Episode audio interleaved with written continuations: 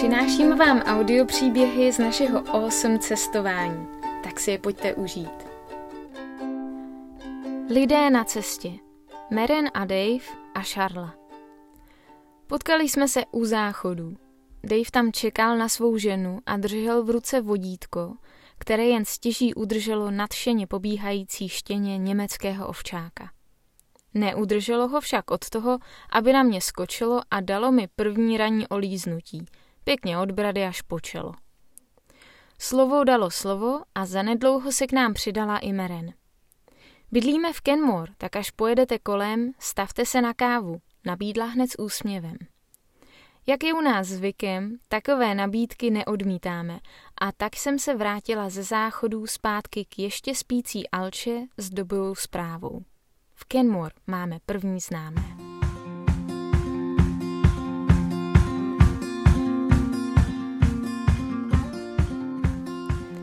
Za týden už jsme si dávali společnou kávu u dřevěného stolu s výhledem na stále ještě zasněžené vrcholky tří sester.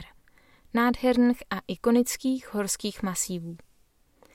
Meren a Dave se před pár lety odstěhovali z nedalekého Calgary a rozhodli se žít zdravěji a blíž přírodě. Jejich dům tomu krásně napomáhal, protože v dřevem vonícím prostoru nebyla žádná hučící televize, ale raději se skrz prosklenou stěnu dalo zadívat do lesů a hor. Příjemný rozhovor o svobodě, přírodě, souznění i zodpovědnosti se nikomu nechtělo ukončit – a tak jsme se vydali až v podvečer zpátky na silnici směřující do Calgary, kde jsme se měli potkat s Charlou. Přesně tou Charlou, se kterou jsme se před téměř čtyřmi lety viděli jen na pár dní a nedávno strávili dvě noci rovnou u její mamky Faye. Cesta do Calgary vede z hor zpátky do rovinatých prérií a nás hnala sněhová bouře a příval krup padající z apokalypticky tmavé oblohy rovnou do malého velkoměsta.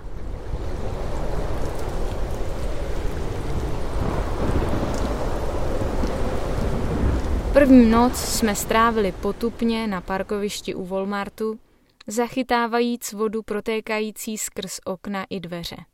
Ráno snad bude líp. Ráno si koupíme další silikon. Jenže ráno bylo pod nulou. Na parkovišti několik centimetrů sněhu a vrastým vlhko.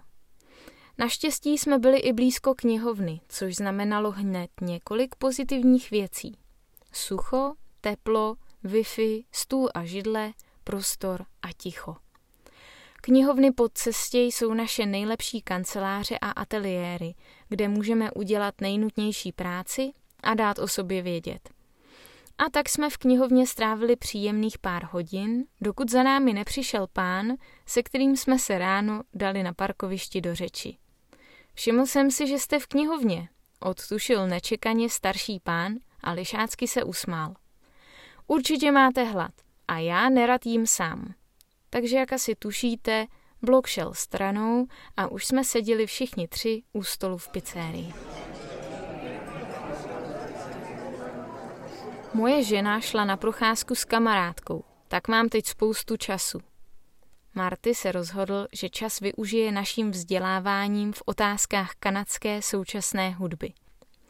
Byla to docela legrace a energie z vtipkujícího Martyho nás povzbudila stejně dobře jako velká pizza, kterou jsme pak jedli ještě i druhý den. Setkání s Charlou bylo spontánní, jako kdybychom se viděli naposledy před měsícem. Ty dva nebo tři dny, co jsme tehdy společně prožili, se prodloužily v občasných konverzacích během následujících let v něco víc než jen couchsurfingové kamarádství. Přijeli jsme teď ne jako neznámí cestovatelé potřebující přespat, ale jako přátelé, kteří potřebují přespat a vyprat a hlavně se konečně osprchovat.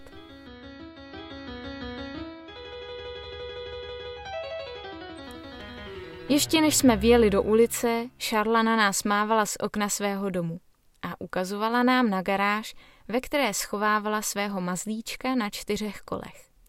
Ruby, stará dobrá Volkswagen Westfalia v rubínové barvě. Bylo jasné, že nás čeká společný road trip. Charla je logoped a její historky s klienty jsou skoro stejně dobré jako historka z jednoho jejího rande. Charla se na seznamce seznámila s očividně inteligentním, milým, vtipným a pohledným mužem. Všechno fungovalo naprosto báječně, až do té doby, než se konečně setkali. Jak femáv? Mov to fufí. První věta totiž ukázala, že milý pán si opravdu hodně šlape na jazyk a Šarla se jako profesionální logopedka nedokázala celý večer soustředit na nic jiného, než na jeho extrémně výraznou vadu řeči. Od té doby prý před první schůzkou vždy nejprve telefonuje.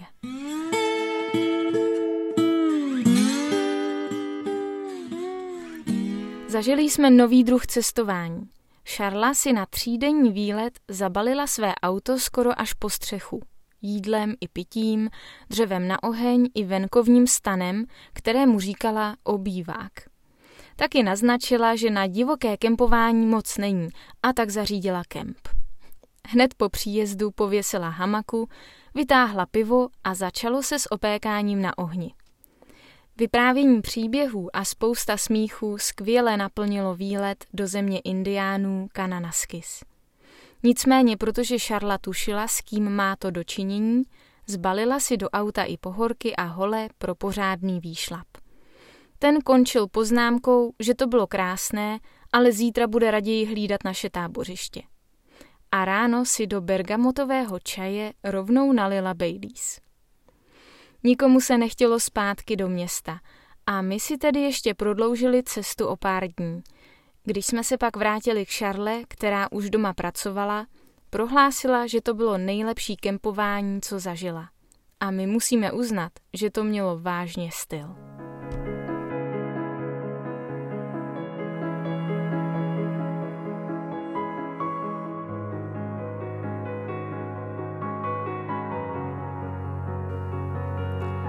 S Meren a Davem jsme se potkali ještě jednou. Slíbili jsme jim, že až se budeme vracet do hor přes Kenmore, určitě se zastavíme. Tentokrát jsme zašli společně na večeři a následovalo pozvání na přespání v pokoji pro hosty. Meren kvůli nám upekla ten nejlepší mrkvový dort. Často si při našich cestách vzpomenu na Tolkienova hobita, který si nemohl pomoci, aby nepohostil každého návštěvníka tím nejlepším, co doma měl. Přestože hobit myslel hlavně na své pohodlí a klid, vždy, když někdo zaklepal na dveře, vyšlo z jeho srdce to nejkrásnější a na nikom nešetřil. My Češi na to máme i pěkné přísloví. Host do domu, Bůh do domu. O té holi do ruky bych raději pomlčela. A připadá mi, že opravdu v lidech taková setkání vykouzlí radost z obdarování a snahu druhého vyzdvihnout aspoň o malý kousek výš než sebe a své pohodlí. Lidé, se kterými jsme se setkali, nám dali velkou lekci štědrosti a ochoty pomáhat. Pošli to dál, pay it forward, musíme si pomáhat. Všechno je to v nás a je úžasné, že na sebe pro druhé umíme i občas zapomenout. Ještě než jsme vyjeli dál na sever, prošli jsme se společně kolem řeky, kde se pásly elkové a potichu jsme sledovali jejich chladné pohyby. Všichni jsme cítili, že tady jsme v míru, že jsme součástí přírody a tady jsou naše kořeny. Meren na nás mrkla. Však jsem to říkala, my nepatříme do města. Tam se honíme za cizím. Tady žijeme to, co jsme. A my jen potichu přikývli. Laně i jeleni se rozběhli do lesů a my nasedli do auta. Jedeme na sever, na Aljašku. Tam, odkud dál půjdeme pěšky. Právě jste slyšeli audiopříběh z našich cest a za 8 se s vámi loučí Mája a Alča. Pokud se vám naše audiopříběhy líbí a chcete slyšet i další, budeme rádi, když nás budete odebírat, sdílet a dáte nám like. Těšíme se zase příště. Ahoj.